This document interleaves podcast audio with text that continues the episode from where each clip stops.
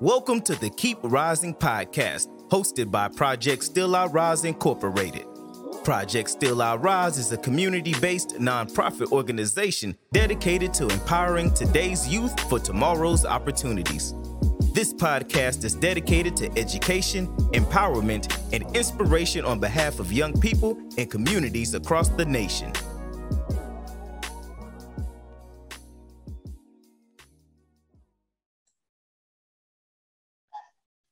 Hey, hey, hey, what's going on, everyone? Welcome back to the Keep Rising podcast with your beloved host here, Nick Howard. And it's good to have our seventh episode with a, a special guest from uh, Comerica Bank, uh, Mr. Brandon Jones. Uh, brother is very uh, highly inte- intelligent in, uh, in the financial world. So today's episode is going to be talking about um, how do we cl- close the gap in the, fi- in the financial world for everyone. So let's talk about financial literacy today and find what's important to financial education and just moving forward as a as a community together. Uh, Brandon, if you don't mind, just uh, tell us about yourself, your your background, and and what you do, and all the fun stuff, and and uh, how'd you get into financials? Yeah, thank you, Nicholas, so much for having me on today. Um, man, uh, it's been a cool journey, man. Uh, and I'm not even old. I'm not an old stuffy banker. Yeah. Uh, but yeah, I kind of started off as I was attending university at Texas Southern University. Uh-huh. Um, walked into a bank one day. Uh, I just kind of walked in as a sophomore in college and struck up a conversation with a branch manager. I was I was there literally cashing my paycheck. I was just Mhm. like, hey, I want to cash my paycheck. We got and she said, uh, "You need a job," and I was like, "Not necessarily," you know. um, and she said, "Well, um, I think you're nice, and you know, we like college kids, and so we want you to come work at the bank." But I was working at a cool job at the mall, right? So I was working. at And so when I left out, mom was like, "Well, what is what was she talking to you about?" I was like, "Well, she says I want to." She asked me, "Did I want to work here?" Right? And I was like, "Not necessarily. I don't think I want to work here." Uh, I like my job at the mall. And then I got this long lecture from my mom who was just kind of like, hey, growing up, we didn't see a lot of people of color. We didn't see Black people work at the bank. And so this is an amazing opportunity for you. And I definitely think you should take it. Right. Um, so I kind of played it off, you know, and she called me later on. And so I ended up going in for an interview. And um, I started off as a teller, right? Just as a time teller in college, uh, as, a, as a college sophomore. And uh, I literally worked my way through the ranks in retail bank even after uh, graduating college. I just kind of stuck with it, right? Yeah. Um, and I worked my way through retail bank and was a personal banker and was a teller and did all those roles in back office and front office. Um, and then somewhere along the way, uh, um, about five years ago, I really discovered uh, my passion for serving community, and I wanted to uh, uh, better merge the two, right? To merge my passion, but also my profession. And so I moved into the role that I do now. And so in my current role, I actually get to represent the bank in community um, and under our efforts of um, providing financial education and uh, working with our nonprofit partners across the state of Texas. So I, I a fun job now getting to work with people like yourself, people who are thought leaders, and people who are doing the really, really good work in communities and and and using the resources of the institution to help you all do better in your work. Yeah, definitely, definitely. Uh, if you don't mind, what's your uh, title for uh, Com- uh, Comerica Bank? If you don't mind sharing that. Yeah, I am the Texas External Affairs Market Manager. Yeah, so yeah, very, very, uh, very exclusive right there. Yeah, y'all, y'all know, y'all know he is. Uh, make sure y'all follow him on. Uh, you got Instagram, LinkedIn. I'm pretty sure you're on. all- LinkedIn, LinkedIn yeah, is probably Link- the best way to see me professionally. So Yeah. I'm on thing is Brandon Q Jones. Yes, sir. Yes, sir. Uh, let's let's just get right to it. So, uh, on the I was reading a report on the TIAA Institute, and it said the financial situation of African Americans lag lags that of the U.S. population as a whole, and of whites in particular. Simple economic indicators illustrate the gap. While 66% of African Americans report that they are doing at least okay financially, the comparable figure among whites is 78%. A median household income among African Americans was thirty-five four hundred thousand dollars in 2016. Median household income for whites was sixty-one thousand two hundred dollars.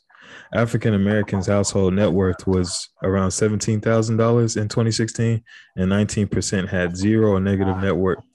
The analogs figures of for whites households is around 170,000, and that's 9% respectively. So, how do we close this financial gap with all that being said? Yeah. I, I think that first off, we have to acknowledge, right, the history that we've gone through and um, kind of our, our, our, our, plight in this country, right? And so, you know, we, we're, um, we, we, we've not been afforded the same opportunities, right? And so, with that being said, and, and, given that we're only about, we're just one generation out of segregation, right? And so, we're just starting to get our feet wet in terms of what it means to grow wealth, right? And that's yeah. okay, right? Um, but I think that ways that we can, at this point, begin to close the gap would be through um, two things education and mentorship, right? And so we have to gain the knowledge of, of how we do that, right? What it means to save, what it means to um, invest in different vehicles that can grow our wealth, right? What it means to purchase and, and, and true ownership, right?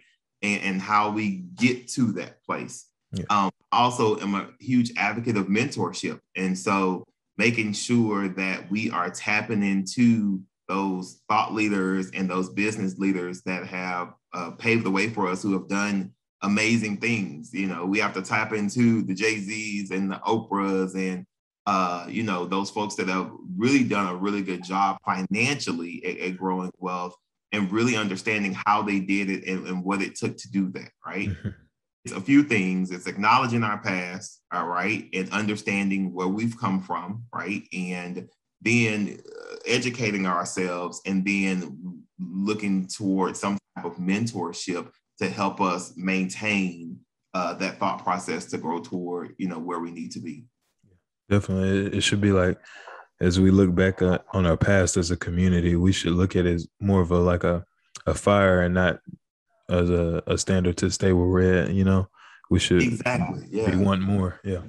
Yeah. Uh, why why is financial literacy important? And you know the old saying, people say when you know better, you do better. Yeah.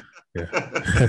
and so you know it, it's all about that for especially in our community you know we we have to understand that we have to acquire knowledge in order to do better. We can't, you know, stay stagnant in the same place and say, well, why am I not growing? Why am I not developing myself if I've not given myself the opportunity to know more, right? And so I think that, uh, you know, financial education efforts um, are, are, phenomenal in just helping us to expand our knowledge, right?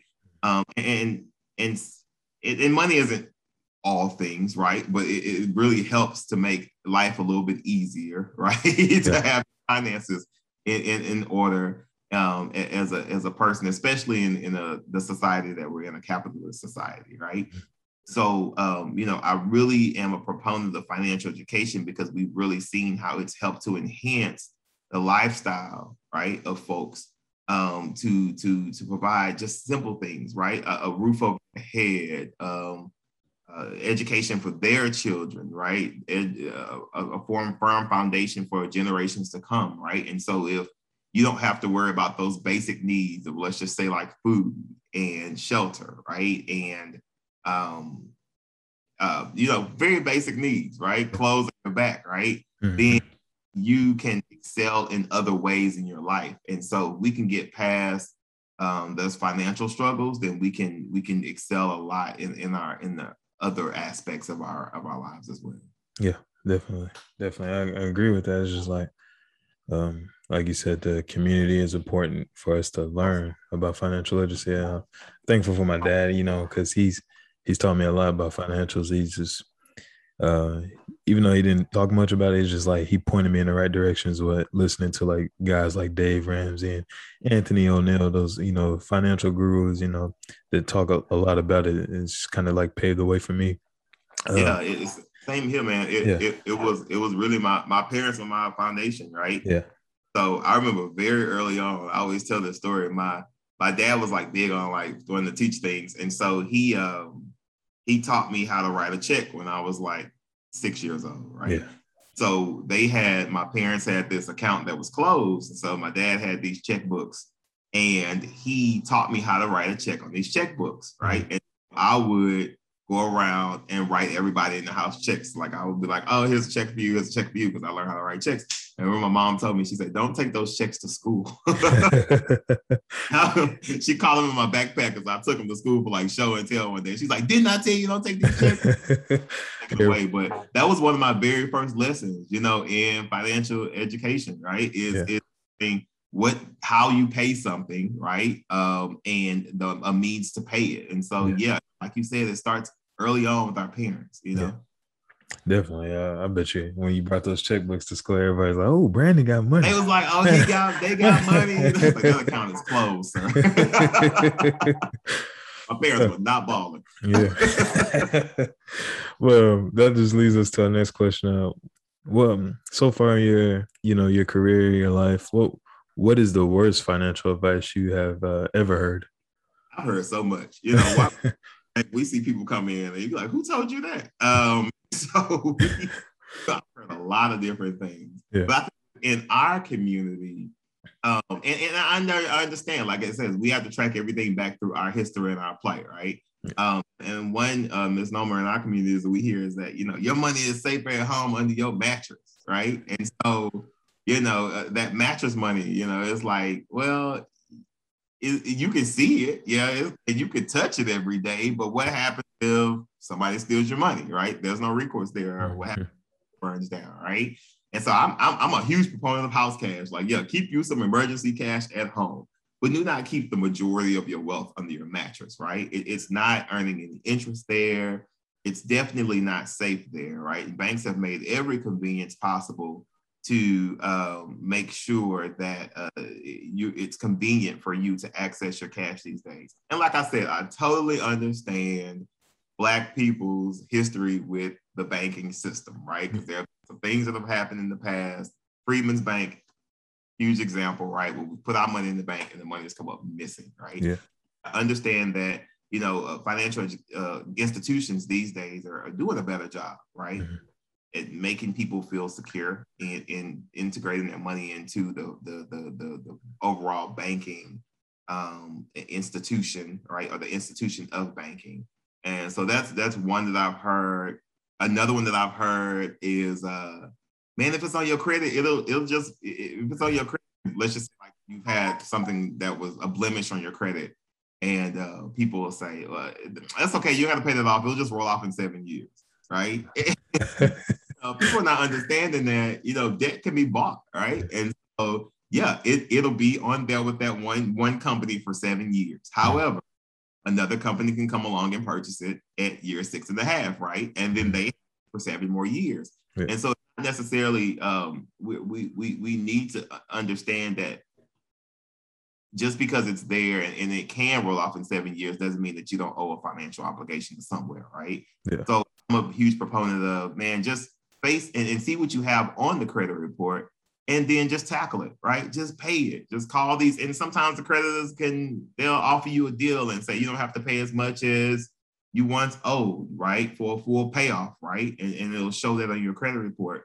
And so, um, you know, don't ignore things in your credit report and just think that they're going to disappear in seven years. Yeah. You know, research them and take uh, better control of your financial situation uh, you know, you don't know what um, what what your creditors will say and, and how they'll be willing to work with you to remove the blemish.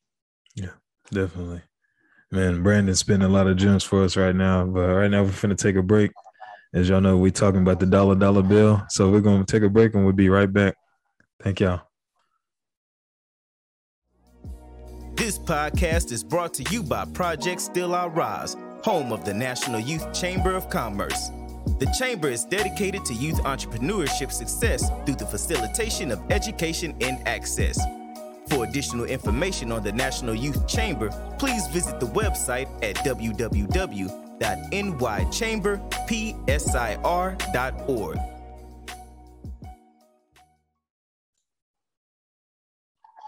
All right, welcome back from break, man. It's uh, today we're talking about the importance of financial education with uh, no other than himself, Mr. Brandon Q. Jones. uh, he's a guru in the financial world, and uh, we're talking about the dollar dollar bill and how you could, uh, you know, make the wise wise investments with your money, just moving forward in your life. Um, yeah, just going forward into our question, uh, when should we start teaching financial education? I think as early as a, a child can identify money, like you know, when children see dollars and they get excited, that's what we need to start teaching financial education. As soon as they can count, as soon as you know, they understand uh, that, hey, um, you know, for me, it was like, man, when I heard that ice cream truck, I would just be like, hey, can I have a dollar? Right. Because I, I buy some ice cream, right? But where did that dollar come from? Right. And did my parents work to get the dollar, right? And then how much uh, work does it take to earn that dollar, right? Mm-hmm. And then overpaying for the ice cream? Like, why am I paying for ice cream? All I knew dollar to get the ice cream, right? And so as, as soon as uh, uh kids the concept of spending, we should start teaching financial education, right? And so we've seen here, like in the in, in, in our country, that a lot of kids are being left behind. I think only the statistics show that only about 21 states require high school students. So now we we're way past a, a small child. We're an 18 year old, 17 year old, 16 year old, but only about 21 states require that high school students take a personal finance class. That's a requirement. So that's only about 17% of our high schoolers uh, that graduate have a knowledge of financial, you know, um, um, of education uh, or financial aspects, right? And so the next year they're going off to college and signing thousands of dollars is signing for thousands of dollars in loans, right? And so at this point, we're already behind the eight ball right? So as early as we can get our children, um, you know, um, in front of someone who's teaching sound financial practices, the better, right? Yeah. Um, because they'll understand what it means to go into a bank, right? So, and that's why I always tell people take your kids with you to do financial um, transactions, whether it's take your kid with you to pay a bill, right? Take your kids with you to the bank, right? Um, I think that's maybe why I, I am a banker now. I remember going to the bank with my parents and it really being a cool a cool experience for me. Right, we were going as kids and we bank with this small bank in Houston called North Texas Bank. Well, my mom, I'm sorry, North Houston Bank, and when we would go in that bank, my mom or my dad would take me with them. But those people in those bank in the bank were really nice to me. And then so like they would like have a small kid savings account. And so when I would go in and take them my little pennies that I had saved, I would get a sucker or a toy or a truck or something, right? Mm-hmm. But take your kids with you through that process. And just even if they're just standing there while and you think that they're not listening, right? They're totally grasping what you're doing, right? If you need to go and pay your bills somewhere, take your kids with you, right? They should be absent of those processes along the way, um, no matter how young they are. They understand the concept of spending. They should be under. They should be with you through those processes of paying your bills, going to the bank, or, or whatever financial uh, transactions you're doing. Yeah, definitely, definitely. Uh, it leads us to the next question. Uh, do you think building a healthy credit score is key to securing wealth? Yeah, I think it's definitely a component um, in building uh, uh, building wealth or securing wealth. And so, you know, let's look at the um, let's just say home ownership, for example, right? In African American community, uh, studies show that a lot of our wealth lies in two things: um, we and we don't diversify it well, but it lies in two things. When we do have wealth, it's going to be in our homes, in the equity in our homes, and it's going to be in our retirement. Two two places, right? So let's just take home ownership, a uh, big um, area where Black folks have wealth, right? Well, a lot of Black entrepreneurs um, have started off because they they've tapped into the equity into their home to get their businesses jump started, right? And so we know entrepreneurship is a vehicle toward building wealth, right? And so, uh, but in order for us to own a home, right, you have to have a good credit score, right? So yeah, it definitely is a component in building wealth because it helps us to receive access to capital, right? And so if you have access to capital, then you can go out and you can make some things happen in life and then grow, right? Um, your your wealth and then pay the capital, pay the loan back, or um, whatever um, you you received in terms of um, credit. You can pay that credit back, right? Um, and to grow your wealth. And so that's kind of an example that I, I like to use that kind of shows how the credit component is a, a, a, a, a small and I because I, I, don't want to say like credit is everything, right? Because yeah. we think that credit defines us, and I don't want for people who have um, credit struggles to think like, man, because I don't have a great credit score, then I, I'm literally nothing. No, that doesn't mean that you can't be successful without a good credit score. But a, a healthy credit score does definitely uh, work in in building wealth as as one of the components to building wealth. Yeah, definitely.